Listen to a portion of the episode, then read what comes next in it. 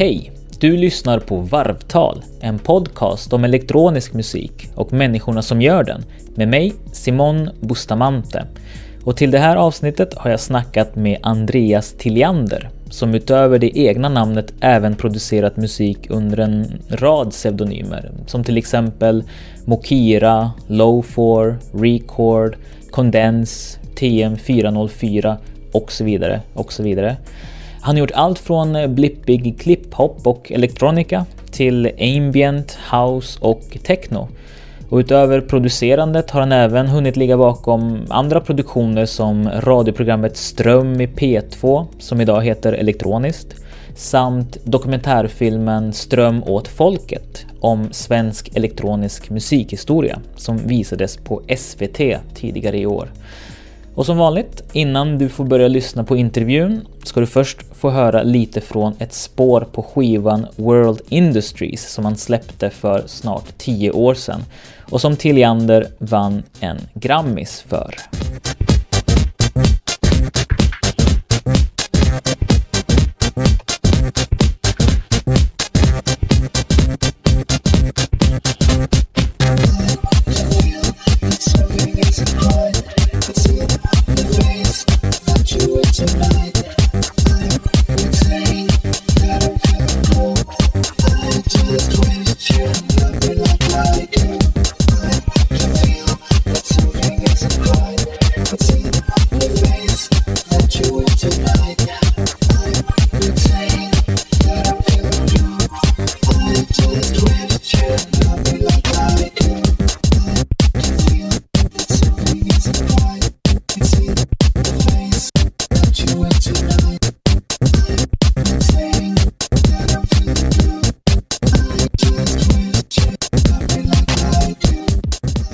Jag vet inte när jag började egentligen lyssna på musik. Det känns som att mina första idoler var nog i alla fall Pet Shop Boys. Eh, kanske Depeche Mode, men, men troligtvis Pet Shop Boys något före. Och eh, till skillnad från, från många så, så gjorde jag aldrig det här att man hade så här ja, men, lyssna på barnmusik eller kanske lyssna på Carola som kanske också kan beskrivas som barnmusik visserligen. Barnmisshandel kanske till och med. Men eh, jag gjorde aldrig det. Jag, jag gick verkligen från att vara helt ointresserad till att gilla ja, det jag gillar idag. Liksom. Eh, naturligtvis upptäckte jag inte liksom årtecken när jag var sju år gammal. Men ja, Pet Shop Boys och Depeche och liknande.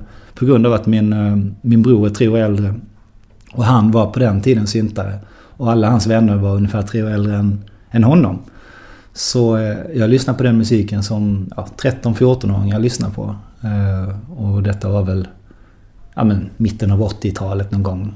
Så eh, ja, jag upptäckte elektronisk musik direkt faktiskt. Jag, jag hade en period när jag dansade breakdance och sådär. Men det var också till elektronisk musik. Jag menar Run DMC och Eric B. Kim och det där. Det, det är väl också elektronisk musik även om det är mycket mer minimalt och fokus på rappen förstås. Men, men det är definitivt liksom elektronisk musik. Hur länge höll du på med breakdance? Eh, alldeles för kort tid faktiskt. Jag, jag skulle inte kunna göra någonting nu. Alltså. Det var inga headspins och ingenting sånt alls. Det var mer...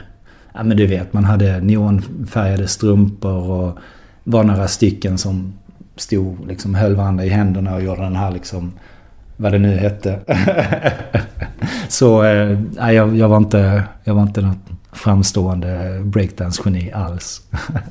Men eh, som sagt, musiken kom så pass tidigt. Och eh, faktum är att jag, jag tänker på det ibland att det fortfarande är i princip mitt enda intresse. Jag, jag har svårt att liksom tänka på något annat. Om inte jag är på turné eller gör musik eller någonting så... Eh, Ja men då brukar jag ändå antingen bara lyssna på musik eller liksom läsa om, kanske inte så mycket om andra artister, snarare om liksom musikproduktion och till viss del även utrustning och sådär. Så musiken hittade jag väldigt tidigt och eh, den är kvar på alla sätt liksom. Och intresset blir faktiskt bara mer, eller större och större liksom.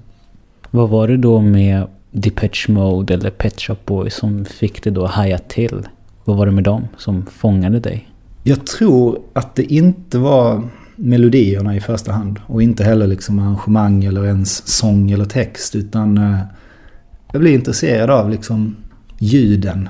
Framförallt Depeche på den tiden. Eh, Säg att det här var ja, men någon gång i mitten av 80-talet. Då eh, hade ju Depeche Mode sin så kallade industriella era. De eh, gick och samplade flipperspel och borrmaskiner och gjorde rytmer av det. Och, alltså, det är ju jättekul även nu när jag är 35 men, men det var ju ännu roligare när man liksom när man gick i lågstadiet och mellanstadiet och sådär. För jag menar, ja, nu i efterhand så liksom inser jag väl att Depeche Mode Martin Gård som skriver låtarna att, att det är väldigt bra melodier och arrangemang också. Men eh, det fanns ju Aha eller vad som helst på, på 80-talet som också gjorde bra låtar. Men, men Depeche hade någonting i sina produktioner. Eh, på grund av den här Alan Wilder då som hoppade av eh, 93. Så exakt då så slutade jag lyssna på Depeche. Eh, jag gick på den här Songs of, Songs of Faith and Devotion var det 28 maj 93 här i Stockholm. Och eh, jag köpte den skivan men eh, det är också den sista Depeche-skiva jag har köpt. Och ja, de är inte vad de var liksom. Eh, Pet Shop Boys, deras produktioner är inte så kul nu för tiden. Eh, det var roligare när de samplade. De hade en låt eh, som heter Heart. Som jag gillar mycket, mycket i mellanstadiet. Som, eh, där de har samplat Neil Tennant, då, eh, sångaren, hans röst. Och de spelar liksom a a o o a a a o o a Så här på hans röst då. Det, det tyckte man var skittufft på den tiden.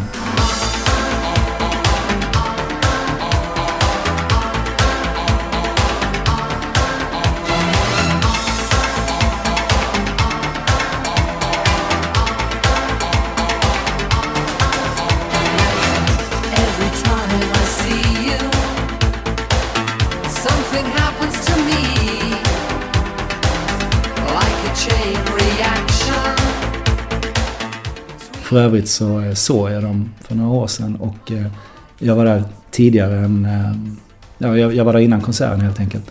Och någon ljudtekniker testade just den där samplingen och spelade kanske a a e o o Man bara, vad fan? Går det att spela liksom, det är inte den låten, det är, det är det ljudet, det hör jag ju. Och det är den samplingen, men han spelar en annan melodi. Det tyckte jag var, så här, illusionen var bruten på något sätt. Det var faktiskt just 93, eh, som sagt då när, när jag tyckte att Depeche släppte sin sämsta skiva fram till dess. Eh, det var också exakt då jag upptäckte Afex Twin. Han släppte, det är faktiskt nu i november, eh, som han släppte sin On, en singel. Som verkligen så här, ja, slog undan benen på mig och liksom jag fattade att shit, kan man göra så här också? Alltså det, man kan göra musik utan sång och liksom, ja, just On har i och för sig en väldigt framträdande melodi men eh, otroligt repetitiv melodi och, och liksom distade konstiga trummor och det var verkligen, va? Vad fan är detta?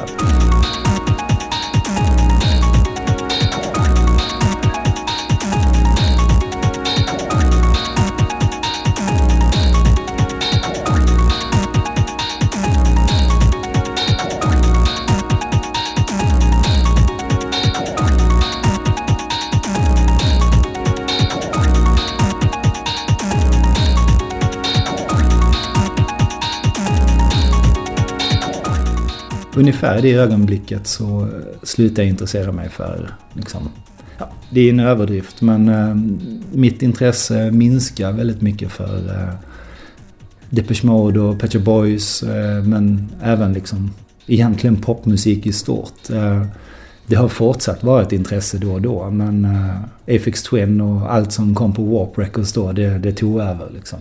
Under en lång tid, eller kanske under tre år, så var det en skarv där jag fortfarande liksom... Faktum är att jag, jag gjorde syntmusik också själv då på den tiden och eh, jag, jag sjöng. Ehm, jag menar någon i bandet måste ju sjunga och tyvärr var det jag som fick den lotten. Och under en period så eh, körde jag mitt band, eh, ungefär varannan låt skulle låta som Orbital eller Afix Twin och varannan skulle låta som Front 242 eller Skinny Puppy och sådär. Och eh, så var det i en skarv ungefär och sen... Ja, 96 eller något sånt så slutade jag helt med det där och ja, började instrumental musik istället. Till allas glädje. Vilka andra upptäckte du då i samma veva som Afex Twin och Warp? Um, direkt efter Afex Twin så var det faktiskt Autechre. Um, det roliga med det var att jag upptäckte inte den första skivan, eh, Inkunabila. Eh, och inte heller den andra. Jag tror det var så sent som Trirepetär-skivan som är deras tredje skiva om jag minns rätt nu. Tredje album åtminstone. Och det kanske kom 96 eller något sånt. Jag hade visserligen hört Autechre för att de var med på de här Artificial Intelligence-samlingarna som eh, Warp Records släppte. De släppte två stycken. Verkligen, alltså det var verkligen exakt så som elektronisk musik lät 93, 94. I alla fall det jag hörde. De två samlingarna betydde otroligt mycket. Jag minns en låt med kraftverkssampling. Och eh, jag var jättestort kraftverk-fan så jag var så här okej, okay, men då, då, då, kan jag ju lyssna på det här också. Nu fattar jag liksom att eh, de här gillar ju också kraftverk och liksom, du vet, att man gick vidare på något sätt. Men eh, jag minns när jag upptäckte Årtäcker, för det var verkligen så här, den här tre repetärskivan, där står ju ingenting på den. Det är verkligen bara en liksom, guldig eller silvrig ruta, liksom omslaget beroende på vilken version man har då. Men eh, så står det Årtäcker tre repetär någonstans och bara, okej, okay, vilket av detta är bandnamnet och vad heter skiva? Heter de ATK3? Heter de... Ja, jag har ingen aning. Liksom. Så det, det dröjde ett tag faktiskt. För detta var ju liksom... Ja, det kanske inte var innan internet, men det var innan, innan jag hade internet i alla fall. Så man gick där och lyssnade på det och fattade inte liksom vad det var man lyssnade på egentligen. Och Otek, jag har, jag har alla skivor med dem fram till för några år sedan när jag övergav dem också faktiskt. För jag tyckte det blev för ah, de saknar melodierna och, och sådär. Det blev för liksom intrikat och för duktigt liksom. Så jag, jag lyssnar inte så mycket på dem heller längre. Men eh, deras gamla grejer tycker jag är helt fantastiska fortfarande.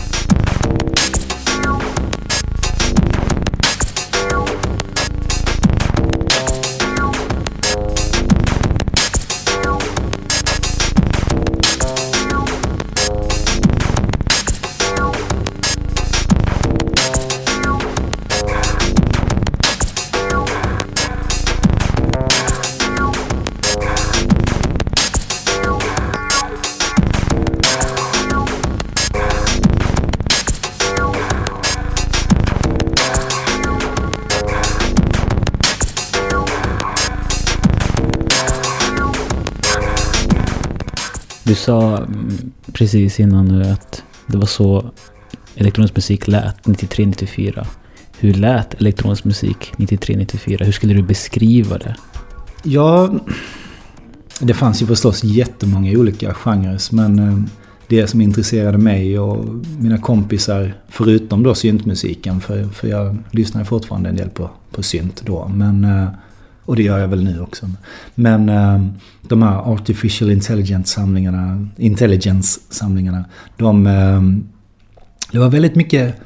Det var drömsk musik på något sätt. Eh, stora pad-ljud, liksom stora mattor av ljud och eh, smattriga trummor och väldigt mycket melodier. Eh, och ehm, inte så mycket raka bastrummor. Det var, det var inte techno på det sättet. Um, Samtidigt så fanns det ju skitmycket techno. Tresor till exempel som jag upptäckte strax därefter. Och transen var väl som störst då ungefär men eh, den intresserade aldrig mig. Jag, jag köpte inte en enda transskiva faktiskt. Jag gick på någon fest sådär men jag hade massa vänner som lyssnade på trans och goa och det där men eh, just de här artificial intelligence-samlingarna var verkligen så här. Och det fanns några som hette Dream Injection som kom strax därefter och liksom... Jag, jag hittade de skivorna faktiskt så sent som för bara något år sedan sådär och bara... Hur var det nu? Hur lät de liksom? Och så spelade jag dem och... Det är fortfarande, alltså det håller ju hur bra som helst fortfarande tycker jag. Och det märks lite tycker jag. Jag har tänkt på det nu, eh, de här Ostgut, eh, skivbolaget som eh, ja, de, de sitter ihop med Berghain i Berlin. Och deras senaste skiva skulle i princip kunna vara från eh, ja, 94, 95 och var, heta liksom Artificial Intelligence 3. För eh, melodin är tillbaks på något sätt. Och eh, just Åstgott-skivorna har länge varit mer industriella och smutsiga och sådär som jag älskar också i och för sig. Men nu känns det som att även de har liksom så här hmm, hur lät nu de här skivorna? Och så har de liksom tittat tillbaks lite och men det är fint tycker jag. Jag gillar det.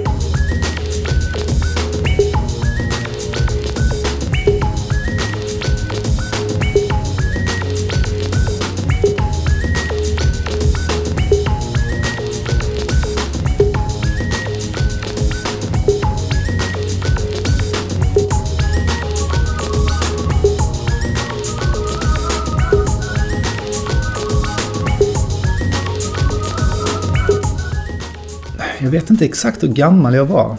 Um, jag minns att jag gick i, ja, i sjuan i alla fall och köpte en Amiga bara för att göra musik. Inte spela spel utan jag, jag köpte den bara för att göra musik. Uh, och innan dess så hade jag spelat lite i Hässleholm i lite, lite... Vi hade inga band men vi var några stycken som då och då träffades och, och ja, kände på instrumenten liksom ihop. Det roliga var att den här replokalen då som man fick låna på ungdomsgården, den hade två syntar. Jag minns att den ena var en Roland Juno 60 som ja, nu för tiden betraktas som en dyrgrip och fin maskin. Och den andra var någon annan tråkigare Roland-synt. Men i vilket fall som helst så minns jag att vi, vi var några stycken då och det blev så här, men ni kan ju inte vara två som spelar synt. Det går ju inte. Någon av er får ju göra något annat. Och då gjorde jag något annat. Jag började med den här Amigan då istället och göra egen musik. Innan dess hade jag spelat fiol eh, under två år kanske. Men eh, jag märkte det så fort jag köpte den här Amigan så fattade jag vad det var jag ville hålla på med. Att jag ville, jag ville göra hela låtar. Du vet om, om, man, om man spelar gitarr eller om man spelar fiol eller vad som helst så spelar man egentligen bara en melodi eller ackord eller någonting. Men eh, jag märkte att jag ville programmera trummor, jag ville programmera mina ackord. Jag ville liksom, ja, göra hela låtar liksom, och bestämma själv. Så det var skönt att så här, vara överflödig i det här bandet med att ja, den andra syntspelaren får sluta. Liksom. Vad skulle du kalla den musik du gjorde då på Amigan? Um, ja, tanken var ju att man skulle göra synt. Jag minns att jag hade upptäckt eh, Duff väldigt mycket. Ehm, jag minns faktiskt till och med hur jag upptäckte Duff. För det var en av min brors då äldre kompisar som... Eh, jag, jag tränade kampsport och hade ett eh, kendo-svärd. Och min, eh, min storebrorsas kompis ville ha det där. Och jag bara, okej, okay, men vad får jag av dig då? Så fick jag två skivor. Jag fick eh, Obsessed Erics. Nej, det var faktiskt You and Me Both med, med Yazoo. Det är Yazoos andra skiva. Och Fyr Immer med Duff fick jag som, som byte. Yazoo kände jag till sen tidigare och tyckte jättemycket om. Så det kändes som ett bra byte. Och sen hörde jag Duff och bara... Ja, det här var ju bra men det är akustiska trummor, det är inte så roligt. Och så kände jag med Duff jättelänge fram till eh, ja, sena tonåren när jag fattade att det var det som var liksom charmen med hela Duff-grejen.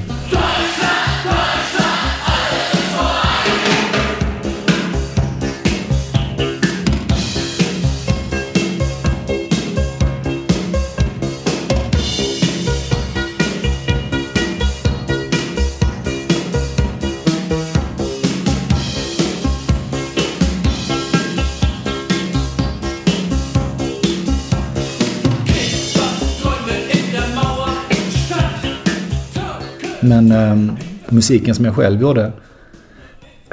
Det skulle låta som Duff men jag hade ingen aning om harmonier. Eh, knappt om takt heller. Eh, så jag, jag, jag, kunde skriva in, så här, alltså detta var ju, ja, ju sjuan ungefär. Så jag kunde skriva in namnet på, på tjejen som jag var kär i just den veckan liksom. Eh, på Amigans tangentbord så. Och så blev det någon form av melodi. Och oftast gick det väl inte ens jämnt upp rent taktmässigt. Men det tänkte man inte så mycket på då.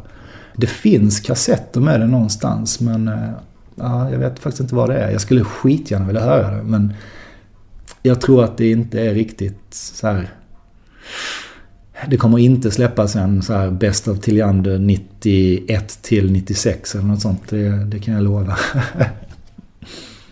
du har ju ändå laborerat med massa olika typer av stilar under dina olika namn. Men eh, hur skulle du ändå beskriva Tilliander-soundet? Vad det finns för så att säga röd tråd ändå bakom allt. Oavsett genre. Jag tror faktiskt att jag vill, jag vill säga dubb. Och jag vet att det inte riktigt stämmer. För jag har ju gjort liksom house-grejer som, som Tilliander också. Det har ju varit...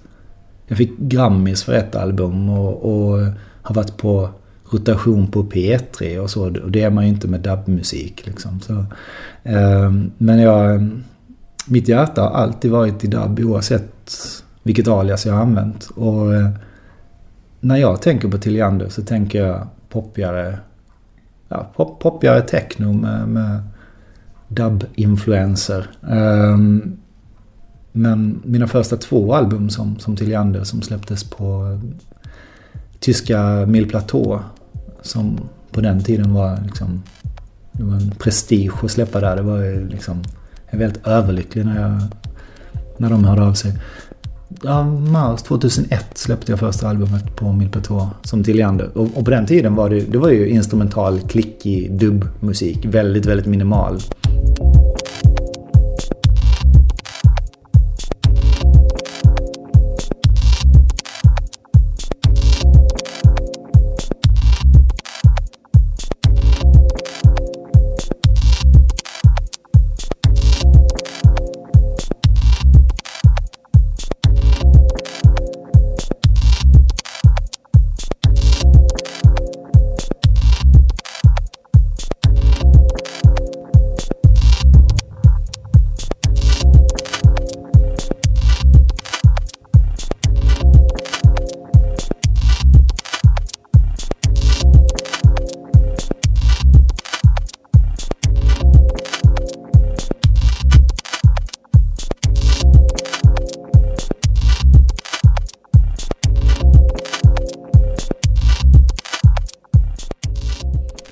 Andra skivan på min platå som släpptes ett par år senare. Då eh, var det också dubb-grejer. Men eh, jag hade fått med en rappare på en låt och eh, J.J. Johansson på en annan. Och det var jättenära att Sage Francis var med. Jag vet inte om du vet om det är. Stor, stor idol till mig på den tiden så hade jag ingen aning om att han inte var från Sverige. Detta var alltså 2002 började jag spela in den skivan och han hade inte riktigt slagit igenom. Um, så jag mejlade till honom. Jag fick tag på hans e-mailadress. På den tiden var det sagefrancis.hotmail.com.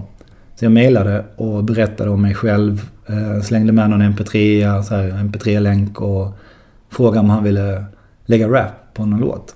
Och så fick jag ett mail tillbaks. This sounds very interesting. But what's the language you're, you're speaking? Okej, okay, så skrev jag tillbaks på, på engelska så här och bara, men skulle du vilja vara med och lägga rap på, på någon låt? Och, ja visst, det ville han. Men eh, då var jag klar med skivan så var jag så här, fan också, det blev ingenting. men äh, även den skivan som sagt, äh, är element av dubb liksom. Det, det är definitivt fel att beskriva min musik överhuvudtaget som dub, oavsett genre. Oavsett alias. Men eh, för mig är det liksom det som får mig att vilja göra musik och sådär. Jag menar, om man lyssnar på de låtarna jag har haft på rotation på P3 så är det inte dubb. Men eh, jag gjorde en låt med Jocke Berg från Kent för några år sedan. Och det vet jag, ja, vänner till mig sa så Fan ska du, ska du göra en låt med Jocke? Fan är inte det liksom, det är väl inte din grej? Så här, jo men det kommer att bli grymt. Den är åtta minuter lång och jävligt så deep house och dubbig liksom. Så här. Och den, den spelades på P3. Inte alla åtta minuterna men, men det är mycket så här ackord och delay och liksom ja, ekosvansar och sånt som, som jag liksom har lyssnat väldigt mycket på Lee Perry och King Tubby och liknande för att liksom ja, hitta till liksom. Men ehm, ja, lång, långt svar men, men jag tycker att Tilliander är poppy, techno, dub, någonting. Det är aliaset Tilliander då. Liksom.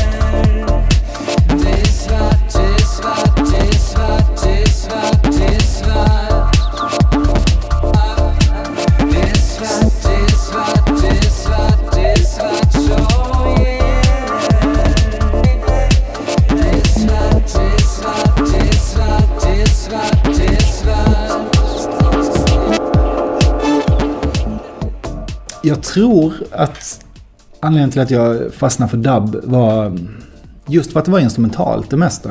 Eh, och eh, repetitionen. Det är enkelt. Två ackord och, och effekterna.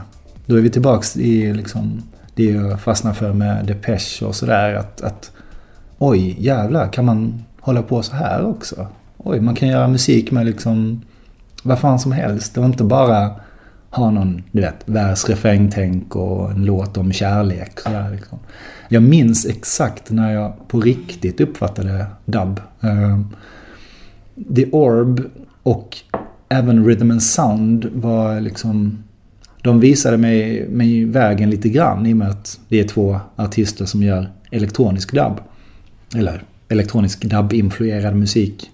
Men jag minns att, eh, det här har jag sagt innan, men eh, på eh, gallerian Kulan, tror jag den hette, eh, i, i Värmland, i Karlskoga, 98. Så var jag där med min vän Joel Brindefalk som tyvärr gick bort tidigare år. Han sa efter att då ha sett min skivsamling så här, ja men du ska få höra något annat här nu. Och han tog och visade mig The Congos. Um, ehm, satte på mig hörlurarna då på, på den här skivaffären och jag fattade direkt. Det var verkligen så här. Hur kan jag ha missat det här? Hur, hur, liksom, hur är det möjligt? Så här, jag är 20 år gammal och jag har missat det här. Liksom. Hur, vad ska jag nu göra? Liksom? Every morning the black sun rises. Every morning the black sun. It shines Out of the of the spring, warriors. Spring, warriors. They were saving the of the. Och det var verkligen så här att hade jag inte stått i skivaffären så hade jag säkert börjat gråta för att det var verkligen, ja men... Jag tror att det där har hänt kanske två gånger någonsin. Att, ja, tre kanske. Men första kanske var när man hittade syntmusiken och sen techno och sen dub. Att, att vad fan är det här liksom?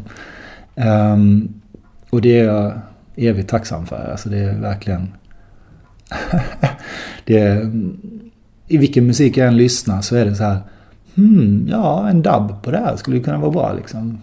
Uh, och för er som lyssnar som inte riktigt vet vad en dub är så, så eh, kan man väl enkelt beskriva det som att eh, det började med att det var reggae-singlar och eh, det, var instrumentala baksidor med samma inspelning. Bara att någon galning, oftast kanske Lee Perry eller King Tubby då som jag nämnde precis, fick tillgång till mastertapen. Ibland hade de även spelat in artisterna i fråga och skruvade till låten.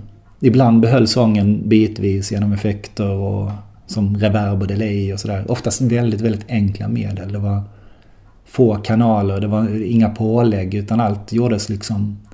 Man tryckte igång den ena bandspelaren, körde den genom en mixer med massa effekter. Olika kanaler med liksom trummor på en kanal och röst, bas, eh, trumpeter och massa effekter. Och sen så spelade man in det här under tiden som man eh, gjorde den här inspelningen. Man, man liksom använder mixerbordet som, som ett ytterligare instrument. Och eh, det där är något som jag än idag är helt fascinerad av. Och anledningen till att jag själv använder riktig mixer så att säga. Och massa outboards. Just de här eh, bandekorna som både Lee Perry och King Tubby använde på liksom 70-talet och sådär. Eh, jag har... Ja, jag snöade in på det någon gång. Ja, ungefär när jag upptäckte The Congos då. Som för övrigt är producerat av just Lee Perry. Och efter det, strax därefter, så, så köpte jag mitt första bandeko. Och jag hade redan av en slump köpt eh, ett fjäderverb redan 93. Så, eh, och och de, de effekterna står fortfarande kvar i studien och används i princip dagligen. Det är verkligen liksom hjärtat. Hur kan det se ut när du sätter dig ner för att producera en låt? Hur kan arbetsprocessen se ut? Det brukar börja så enkelt som att jag sätter en 4-4 bastrumma. Alltså bom, bom, bom, bom. För att ha någon form av metronom att utgå ifrån. Eh, jag tror det är rätt vanligt. Ehm, och överhuvudtaget tror jag att jag börjar med en trumstruktur. Lägger till någon hi-hat, någon virvel och sådär. Och efter det så brukar basen komma. Och sen ja, olika ackord. Jag är faktiskt så, så att jag, jag oftast använder ett ackord per låt. Ehm, det minns jag också att just den här Joel som jag nämnde tidigare. Ehm, när jag träffade honom och jag var så här, ah, jag, gör vill låta med, med tre ackord. Jag har aldrig behövt mer. Och, då- och då sa han, ja, mina låtar har ett ackord. Och jag tänkte, fan, han provocerar liksom. Men, men eh, sen förstod jag ju liksom att oftast är det väl så med liksom dansmusik och techno och liksom house och sådär. Äh, ackordbyten, det är ju... Uh. så eh, jag brukar hålla mig till ett ackord. Och eh, det är inte så att jag har eh, tänkt vilket alias det ska bli. Eh, vanligtvis inte i alla fall. Det, det kan vara att jag måste göra en Mokira-låt eller en TM404-låt. Eh, men vanligtvis så eh, bygger bara musik som jag känner att jag liksom ja, jag testar lite och efter ett tag börjar man kanske förstå åt vilket håll jag är på väg och, och då får jag liksom placera den i något fack sådär och just med TM404 är det väl något annorlunda för då har jag en dogma att, att det ska vara inspelningarna ska vara gjorda live eh, och ehm, det ska bara vara med de här Rolands gamla burkar liksom. Nu har jag på senaste tolvan då som kom för ett par veckor sedan har jag tänt lite grann på gränserna för jag har en, eh, en annan analog synt med, en analog trummaskin och faktiskt en digital sunkig synt med också. Men det är fortfarande de här, den här hårdvaran och processen ska vara att jag spelar in det där och då och sen faktiskt även på den nya 12 så har jag gjort eh, lite mer arrangemang i efterhand på B-sidan. Det är en låt som är 12-13 minuter och jag tror inte att jag kan ha fokus så länge på en och samma låt eh, under tiden jag spelar in utan det brukar bli sex minuter ungefär. Men den här låten spelar jag in säkert en halvtimme av och sen har jag klippt och liksom haft med sådär i efterhand. Men eh, ja, det är väl så det går till. Att jag, jag har en, en liten struktur och sen försöker jag göra som mästarna då. Lee Perry och King Tubby och alla gamla jamaicaner. Att eh, jag trycker på inspelning och så spelar jag in det. Vrider, arrangerar, eh, spelar till viss del för hand men oftast bara skruvar på rattar och delay-effekter och sådär. Och eh, jag använder Ableton Live, vilket är ett musikprogram där man kan spela in på flera kanaler samtidigt. Och det innebär att jag, jag kan känna att fan, kanal 13 låter ju skitdåligt under just det här partiet. Och då klipper jag bort den just där. Um, så eh, ibland så brukar jag så här efterarbeta med inspelningar. Men det finns jättemånga låtar som verkligen bara är taget rakt upp och ner. Um, hela den här um, första Tilliander-skivan till exempel. Och min första Mokira som släpptes på Rastonoton år 2000. Det är verkligen så här. Då använde jag ett musikprogram som heter Bass. Ett gratisprogram. Där jag eh, Ja, jag hade verkligen lagt ut kanske 10 minuter musik. Och så stod jag med en midi-kontroller och drog upp olika reglar under tiden jag spelade in. Så alla de låtarna, när jag öppnar dem idag och kollar så är det verkligen så här. Men vänta nu, det här är ju bara så här 16 takter. Och så är det massvis med kanaler istället som jag drar upp och ner och stänger av och sätter på och skickar till olika effekter och sådär. Så det är verkligen dubbtänket redan då, liksom 2000 sådär. Alltså, dubb har ju funnits sedan, liksom, ja, ska vi säga 60-talet. Men för mig så eh, var det verkligen något nytt att eh, liksom stå och ha bara några takters musik och ändå få det att liksom bli en intressant låt under sex minuter. Liksom.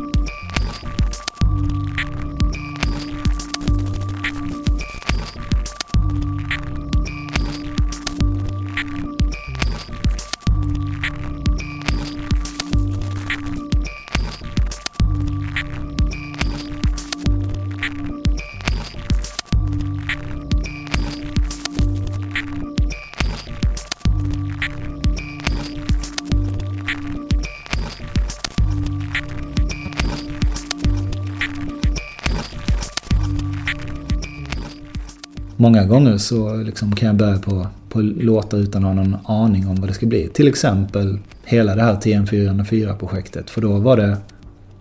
Jag kollade faktiskt nu för ett tag sedan eh, och såg att nu i november så är det tre år sedan jag la upp första, första inspelningen då på YouTube. Eh, skivan kom för... ja, Om den kom i februari eller något sånt tror jag. Den här LPn då som jag släppte som TM404. Eh, och då var det ungefär två och ett halvt år sedan, sedan första YouTube-klippet. Och när jag gjorde de här klippen, då var det verkligen så här. Jag hade samlat på mig ett gäng 303 under rätt många år. Och eh, vissa av mina vänner tyckte att fan, du behöver inte ha så många. Och det tyckte väl jag också, men, men jag turnerar väldigt mycket med... Ja, där 303 var, var ett liksom huvudinstrument. Och då känns det bra att ha ett par backup. För man vet inte liksom vad som helst kan hända. Liksom. Men jag, jag ville visa för mina vänner och för mig själv att eh, jag kunde använda alla låtar. Eller alla, alla 303 i en och samma låt. Jag tänkte att det skulle vara en helt sjuk, sjuk, sjuk idé och eh, att låtarna kanske inte skulle bli så intressanta. Men jag filmade och spelade in tre låtar tror jag på par månader. Och eh, utan att ha någon som helst tanke på att det skulle liksom släppas på skiva eller framföras live eller någonting.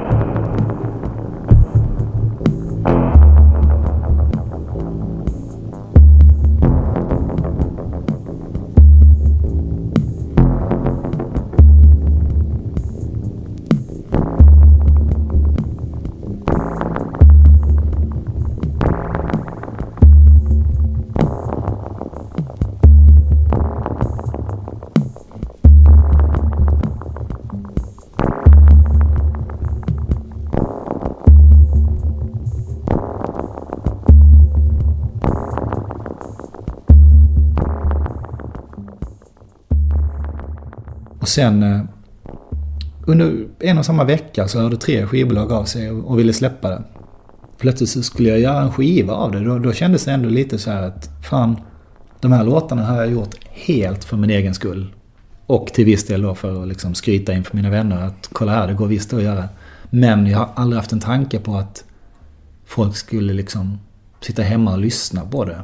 Jag tänkte till och med att behållningen skulle vara att, att man såg vad jag gjorde. Som på YouTube-klippen då. Att kolla här, här står fyra 303 och fyra bandekon och en 606 eller vad som helst. Och jag vrider på den här ratten och du ser vad som händer. Och jag tänkte att det där är liksom det som är det fina med hela projektet. Men eh, det har, ju, har jag ju sett nu att folk gillar ju att lyssna på det också och inte bara liksom titta. Det är till och med så att ja, ett par av mina kompisar har tyckt att jag har varit för nördig eller så när jag har döpt låtarna. Låtarna är döpta efter exakt de instrumenten jag använde på, på den inspelningen. Så att det finns låtar som heter 303, 303, 303, 303, 606. För att jag har använt tre basmaskiner, eller fyra basmaskiner och en trummaskin i den låten. Och jag har en kompis speciellt då som tycker att men fan skit i det där och låt musiken tala för sig själv. Eh, det är bara nördigt att sitta med liksom ett, en CD-bucklet eller en LP-skiva och ja okej nu sitter vi här och hör liksom så och så många syntar i en mix och sådär. Och det kan jag väl till viss del hålla med om men, men jag tror ändå att det var lite det som gjorde så att folk överhuvudtaget började intressera sig för det. Liksom. Och sen nu under hela det här året så har jag åkt runt och gjort det här live då. Och det har gått eh, både bra och dåligt. Vad är det som har gått eh, mindre bra live? Det roliga är att jag gjorde min debut på Berghain i Berlin eh, i eh, slutet av januari. Och Berghain är liksom... Det är Berlins technomecka men, men fan vet om, om det inte är hela världens technomecka. Så det är ju en jättestor... En lokal som för övrigt ägs av Vattenfall, svenska Vattenfall. Så Sverige äger, äger Europas technometropol. Men, eh, men det är verkligen så här legendariskt ställe liksom. Och jag gick dit första gången för ja, fem, sex år sedan. Och liksom, det är ett ja, mecka för techno. Och där skulle jag göra debuten. Och eh, under soundcheck så märkte jag att eh, det var jättemycket som inte skulle funka. Eh, jag hade för första gången haft med mig en, en laptop. Eh, första gången på tio år åtminstone. Och ehm, jag skulle bara använda laptopen som effekter så jag hade gömt datorn under bordet. Och eh, körde in mina 303 och 606 och 808 i, i ett ljudkort. Och ehm, så hade jag iPaden att mixa på. Så att och åtminstone på scen så skulle jag inte ha en laptop för det kände jag att det, det vill jag inte ha. Liksom. och eh, under soundchecken så märkte jag att eh, kontakten mellan iPaden och eh, laptopen inte riktigt funkar. Så det fick jag helt och hållet strunta i. De här liksom, stora effektförändringarna, de stora dubbitarna. Och jag gjorde spelningen och eh, det gick skitbra. Verkligen så att jag efteråt var så här, shit vad bra det gick. Fan. Alltså, ibland är man ju nöjd och ibland är man sjukt missnöjd. Men det här var verkligen, du vet. Man, man gled av scenen och gick och ställde sig i baren och stod och snackade med gamla kompisar och nya kompisar kom fram. Och du vet, man känner sig som att fan vad det här var bra. Och det var det också. Alltså, ja, objektivt sett. Men... Eh, då hade jag haft datorn som sagt gömd under bordet och eh, min skärm var nerfälld och allting. Några dagar senare så skulle jag göra om succéspelningen i, i Malmö. Hade precis samma utrustning, eh, gömde datorn under bordet och drog igång. Det gick 10 minuter, sen började allting hacka. Datorn hade blivit överhettad eh, just för att jag hade locket nerfällt och liksom datorn undangömd under något skynke eller vad som helst. Ehm, så efter ungefär en kvart fick jag avsluta spelningen. Det gick inte att göra någonting mer. Du vet, man står där och är lite kaxig för att fan, jag spelade på Berghain för några dagar sedan, det gick skitbra. Eh, arrangörerna hade till och med ställt mig på, på golvet så att eh, publiken skulle kunna stå runt om mig för att liksom verkligen kunna ta del av liksom, vad som händer. Att det inte är så här, du vet, en kille med en dator som står och trycker igång Ableton. Utan kolla här, det händer på riktigt. Och så gick det helt åt helvete. så då, då, då, kände jag så här, nej nu måste jag göra något annat liksom. Fan, det, det här funkar inte liksom. Och jag började rätta till det lite grann och ehm, jag har kört rätt mycket nu under, under året. Liksom, eh, jag har varit i Japan och Taiwan och jag var på Ibiza inbjuden av Richie Hawtin och, och sådär. Och har gjort massa, massa spelningar och det har gått så rätt bra liksom. Ibland har det gått något sämre. Just på Ibiza gick det, vilket för övrigt funkar skitbra. För eh, det gick kast, ehm, jag fick osynk någonstans. Just då fick jag syn på Richie Hawtin, en eh, gammal idol sedan nästan 20 år då. Och eh, jag- stoppade helt enkelt hela spelverket och eh, kupade mina händer och, och skrek Okej, the next song goes out to Richie Hortin. Och alla började jubla i och med att eh, fan, jag är på Ibiza på Richie Hortins klubb. Och jag hade ju hängt med honom några, några timmar tidigare och det var ju helt omöjligt i och med att alla ville ju bli fotograferade med honom. Han är ju verkligen en rockstar. Så att säga från scen att nästa låt går ut till Richie Hortin, det var ju verkligen så här, alla bara jubla. Och då hade jag ju tid för att kolla vad som var synk. Alla bara stod så "Wow!" Jag bara okej, fan. Okej, nu kör jag. Så drog jag igång det och bara... Du vet, alltså det var ju misstag, ett misstag som, som gjorde så att det blev liksom skitbra. För att det, det hände väl sällan i ett liksom technosätt att, att nej nu, nu stoppar vi lite. Utan ett technosätt brukar väl vara liksom ett flöde från A till Ö liksom. Eller så. Eh, och det är så jag skulle önska att det var. Men just där så var jag tvungen att stoppa. Men det blev bra.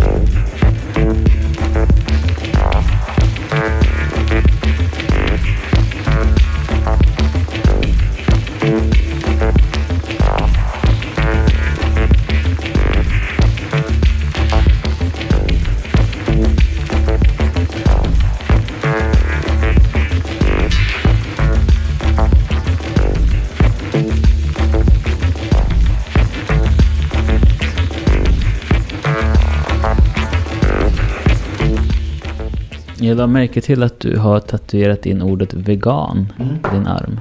Hur länge har du varit vegan? Jag var eh, strikt vegan mellan 2000 och ja, 2006, 2007 någonting. Eh, vilket innebar bland annat att jag, jag reste rätt mycket och, och i vissa länder fick jag äta chips och frukt. Pasta kanske. Eh, jättesvårt att få liksom mat som var... Alltså vegetarisk mat kan man få precis överallt. Men, men veganmat är skitsvårt. Och eh, efter kanske sju år så eh, övergav jag veganismen och gick över till att bli vegetarian igen. Vegetarian har jag varit så, ja men, sen... Mamma säger att jag har varit det sen, sen jag liksom föddes, men, men det stämmer inte för jag, jag åt liksom köttbullar och sånt fram till... Till jag var 13 eller något och började lyssna på The Smiths och liksom... Ja, sån musik. Men nu är jag vegan igen. Med undantaget att är jag på något ställe där jag absolut inte kan få tag på veganmat så, så äter jag. För tio år sedan så struntade jag i att äta och bara nej, fuck it. Då, då tar jag chips på hotellrummet efteråt liksom. Men, men nu, eh, nu är jag vegan igen. Så om man slår ihop det så kanske det blir 13 år. Jag vet inte riktigt. Vad var det som fick dig att överge animaliskt från första början? Och när var det? Ja, det beror på vad man menar med animaliskt. För mjölk är ju också animaliskt och ägg och sådär. Men eh, när jag blev vegetarian så var det faktiskt till viss del, eller till stor del kanske, på grund av Morrissey, eh, sångaren i The Smiths, som har gjort en skiva som heter Meat is Murder. Men även eh, Skinny Puppy, ett eh, kanadensiskt syntband som har gjort jättemycket musik om eh, djurtester och till viss del även vegetarianism. Djurhållning överhuvudtaget.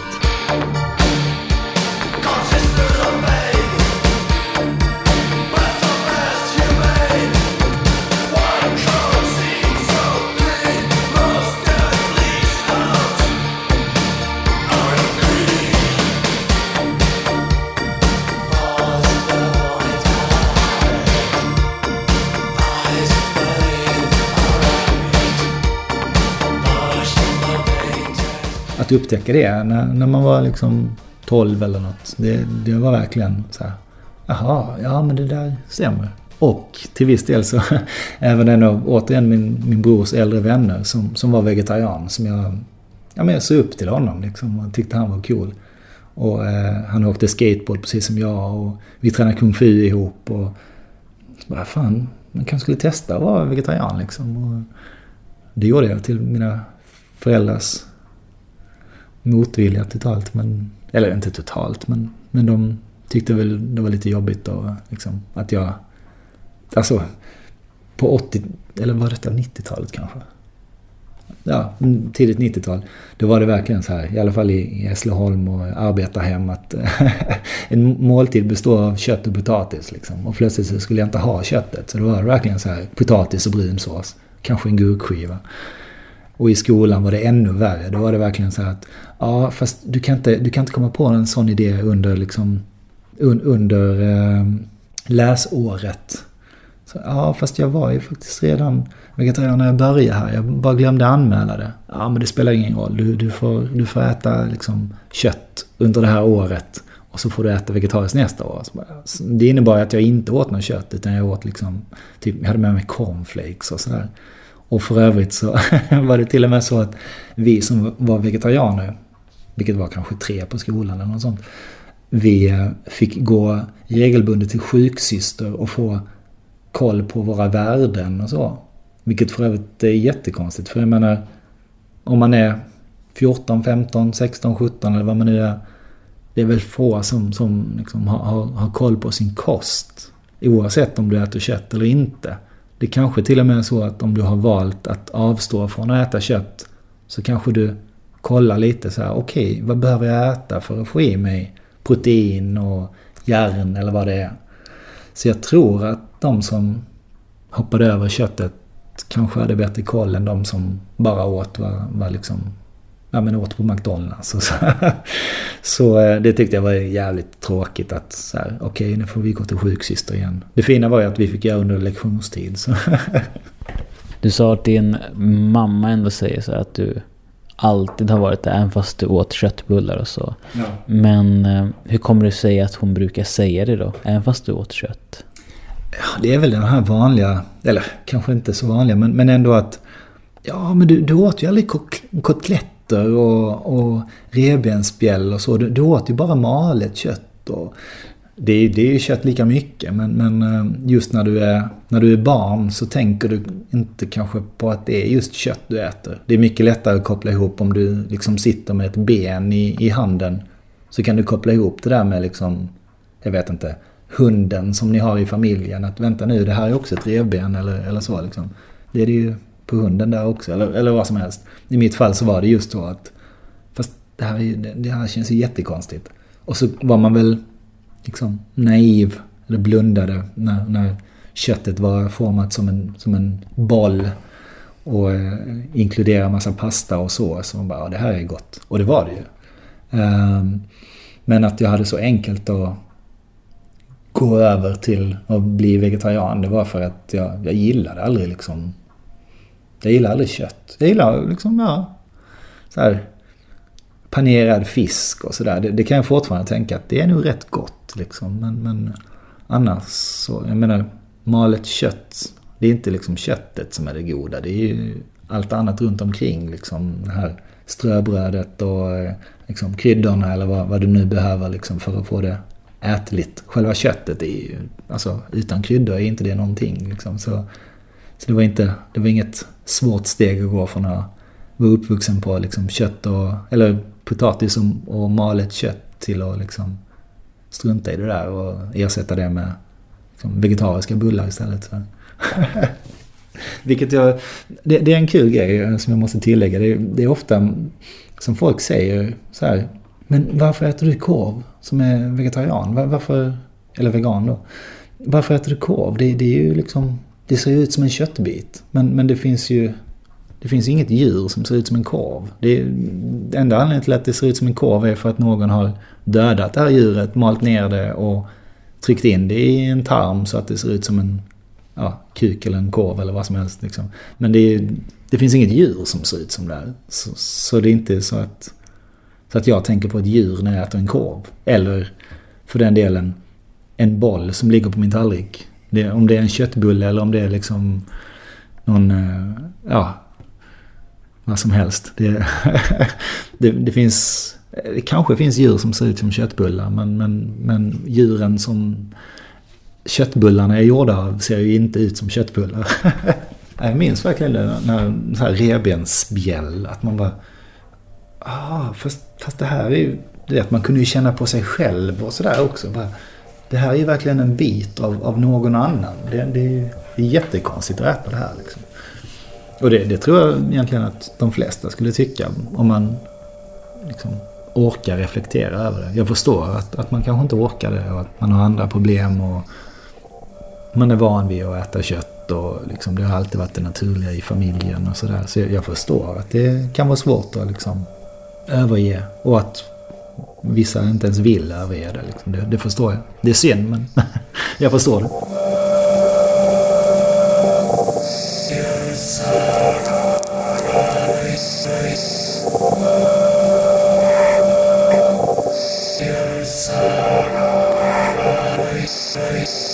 Kan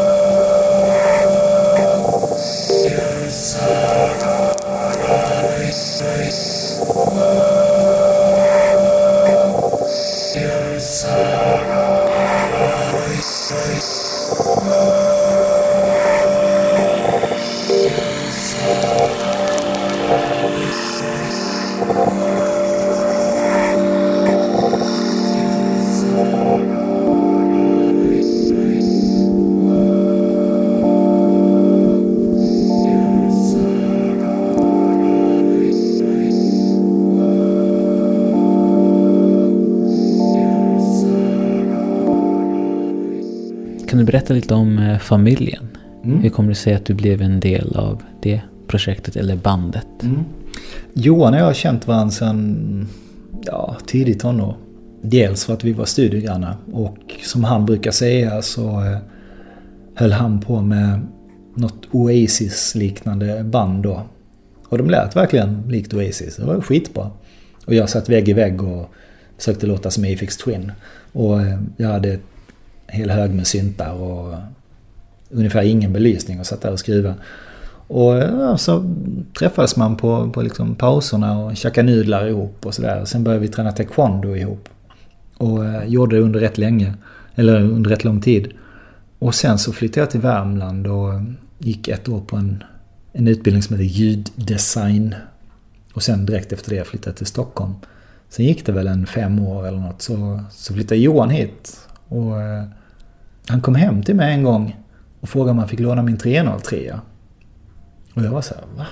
Vad ska du med den till? Alltså jag, jag visste ju att han lyssnade på elektronisk musik. För det, det har han gjort liksom lika länge som jag. Vi var ju faktiskt till och med på den här Depeche-konserten 93 då tillsammans. Just då när jag övergav Depeche.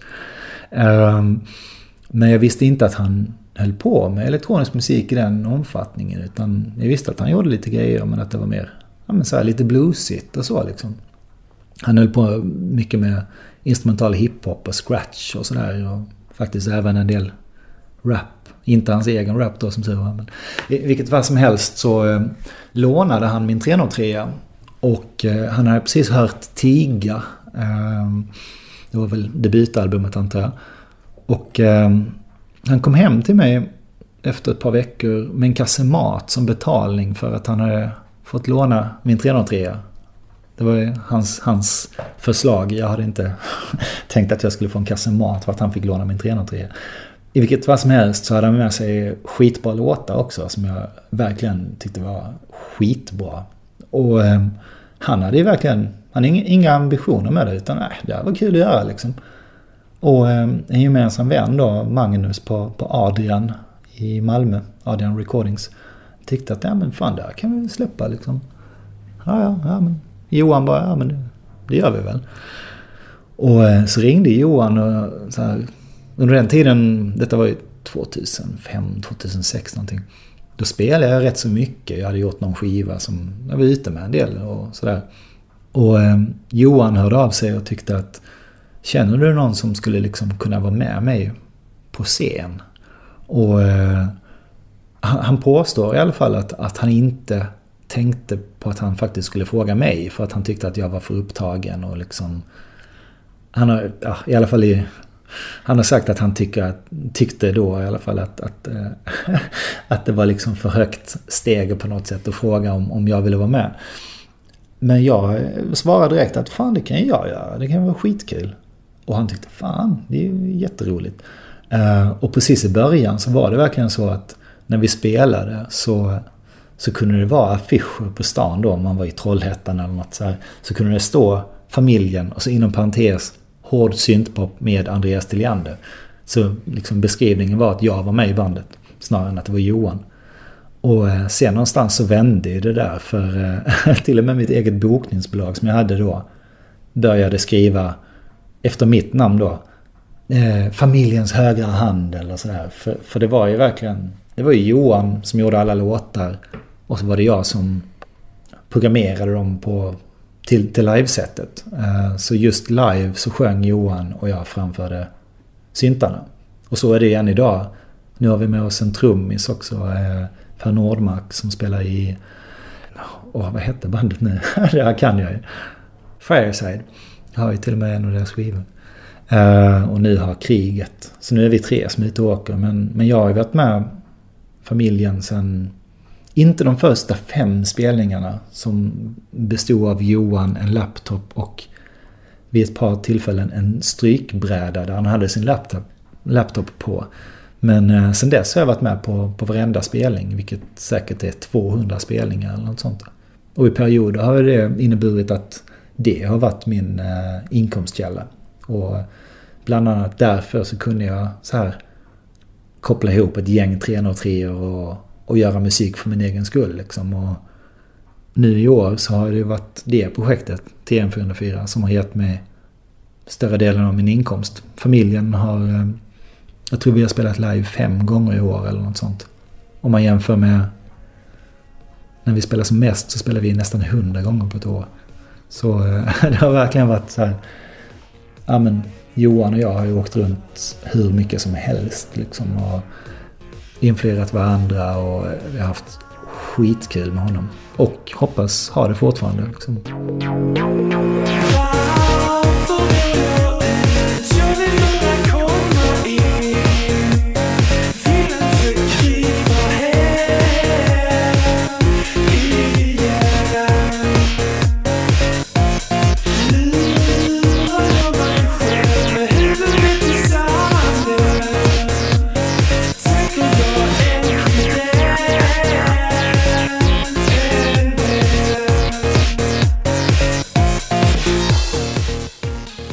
Vilket sätt har han influerat dig? Um, han säger konstant att jag är för smart för mig själv. Um, och det kan man ju ta som smicker men jag fattar att han menar det som något negativt. Att uh, han, han är mer rakt på sak. Även när jag gör liksom hausigare grejer så, så kanske jag gör lite för komplicerade grejer. Och det är verkligen inte det, det bästa. Eh, som jag sa tidigare om Autechre så slutade jag lyssna på dem när de blev för komplicerade. När det är dansmusik och sådär så vill man väl oftast ha det mer direkt och liksom enkelt och sådär. Men det är så lätt att sitta i studion och liksom jobba, bearbeta den här övergången, det där ljudet och de här hi-hatsen kan bli annorlunda. Och Johan säger ständigt åt mig att fan skit i det där, kör vidare liksom. Ehm, och det är faktiskt en av, en av de här influenserna som jag har fått från honom. Eh, idéerna jag har fått från honom att uh, göra det enklare liksom. Uh, och det, ja, återigen, många kanske kan tycka att enklare är liksom fulare på något sätt. Men, men nej. det, det är något jag verkligen tar till mig. Liksom, att, uh, man ska inte vara för liksom, komplicerad när man håller på med musik. Hade du fått höra det förut eller tänkt på det innan han sa det? Nej, inte alls, inte alls. Och när jag lyssnar på min första LP så känner jag att jag definitivt skulle behöva Johan där som, som styrde upp för eh, melodier hur som helst och eh, takter hur som helst och liksom ingen struktur. Eh, nej, det hade jag inte tänkt på överhuvudtaget. Eh, och sen tycker jag det är rätt skönt. Ehm, jag befann mig rätt länge under en period på säkert fem år när jag nästan bara träffade folk som höll på med minimal, stram elektronisk musik. Och eh, var jag än spelade så var det ihop med folk som gjorde minimal, stram elektronisk musik. Så då var det rätt skönt att börja spela med Johan och plötsligt liksom så här, visst ja, det här är ju också kul liksom. jag hade gjort en del grejer, jag menar, om jag började spela med Johan 2000, jag tror det var början av 2006. Uh, eh, det hade jag ju året innan faktiskt gjort den här skivan som jag fick en Grammis för under eget namn. Och den var ju, det var ju popmusik nästan liksom. Så det hade jag ju, jag hade ju ändå gjort den här rundan. När man åker liksom på turné till Linköping och Norrköping och Örebro och Jönköping och allt det där. Så det hade jag ju gjort. Men eh, efter ett par år med, med familjen så började vi plötsligt liksom sälja slut och liksom var vi än spelade så var det ju fullsatt och sådär. Det, det var ju lite skillnad mot när jag hade åkt runt själv.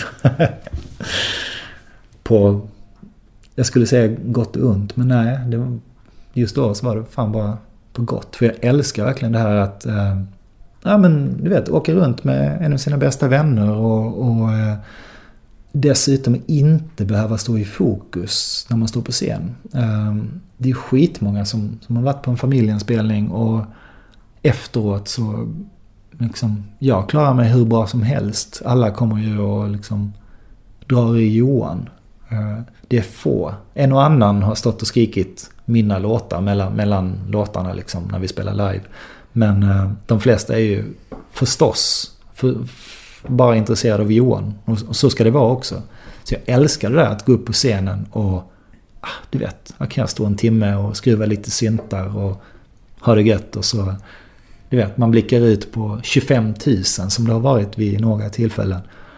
Och kan inte riktigt förstå det liksom. Och så ser man sin bästa vän som står och liksom styltar runt på scenen. Och det, det är en skitskön känsla faktiskt. Så, ehm, och sen är det ju också, jag menar jag varvar det med att spela inför några hundra som mig själv. Och, och eh, där jag har bitvis nästan för mycket fokus på vad jag gör. Um, jag såg lite bilder på Resident Advisor, den här online-sidan då om elektronisk musik.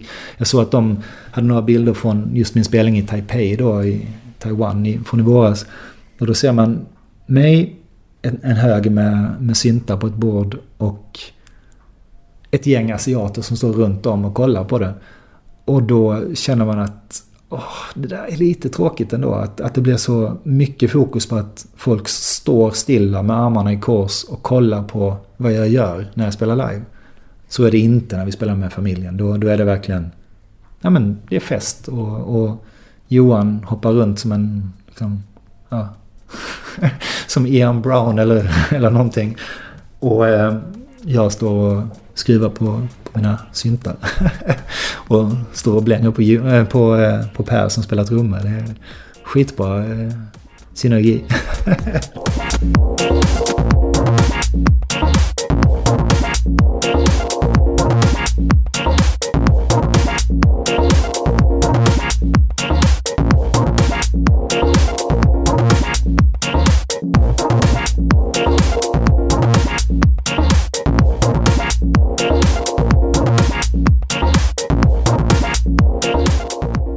I perioder är jag otroligt produktiv och kan göra en låt på tre dagar. Ibland kan det ta tre veckor. Men den här känslan, du vet man vaknar dagen efter och bara... Du vet man, man snabbar sig ur sängen för, för att lyssna på hur lät egentligen det jag gjorde igår natt. Och det är verkligen, det är definitivt jämförbart med liksom när man var liten och man visste att det var julafton och, och jag måste upp nu för att liksom kolla på det där. Och, jag älskar den här känslan av att vakna. Det känns som att man har en ny sak. Alltså så som det kändes när man var liten. En ny bil eller liksom Playmo-figur eller vad som helst. Att fan, fan jag- jag- det är något nytt som jag måste liksom ta del av här ute. Och jag- jag tycker det är fortfarande det bästa. Alltså det är definitivt därför jag gör musik. För att jag liksom... Jag, jag inbillar mig att det är för min egen skull egentligen. Även om det förstås är skitfint att, att jag får åka runt och presentera den för andra och liksom få hänga kvar någon dag extra och liksom uppleva någon ny stad eller något, nytt land och sådär. Men eh, det finns ju enklare sätt att tjäna pengar på så det, det är verkligen för att jag behöver det som jag gör musik. Det är verkligen... Alltså skulle jag ha ett vanligt jobb då hade jag varit tvungen att göra musik på liksom ja, kvällstid, helger och sådär. Men, men jag, jag skulle aldrig kunna liksom sluta med musiken. Det är verkligen terapi liksom. Det är återigen mitt, ja, i princip enda intresse.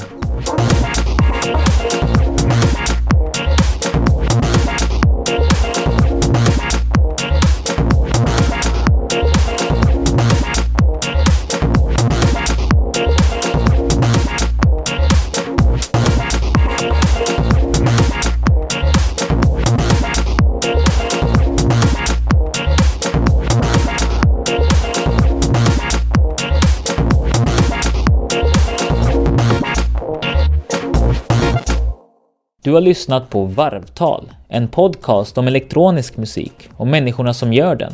Med mig, Simon Bustamante och detta avsnitts gäst Andreas Tilliander. Som vanligt får du hemskt gärna skriva en rad eller två till mig om vad du tyckte om det här eller tidigare avsnitt. Antingen via mail, där jag nås på simon.varvtal.se eller på Facebook-sidan, det är bara att söka på Varvtal eller på Twitter och Instagram där du hittar mig som mescalinisten. Ha det fint!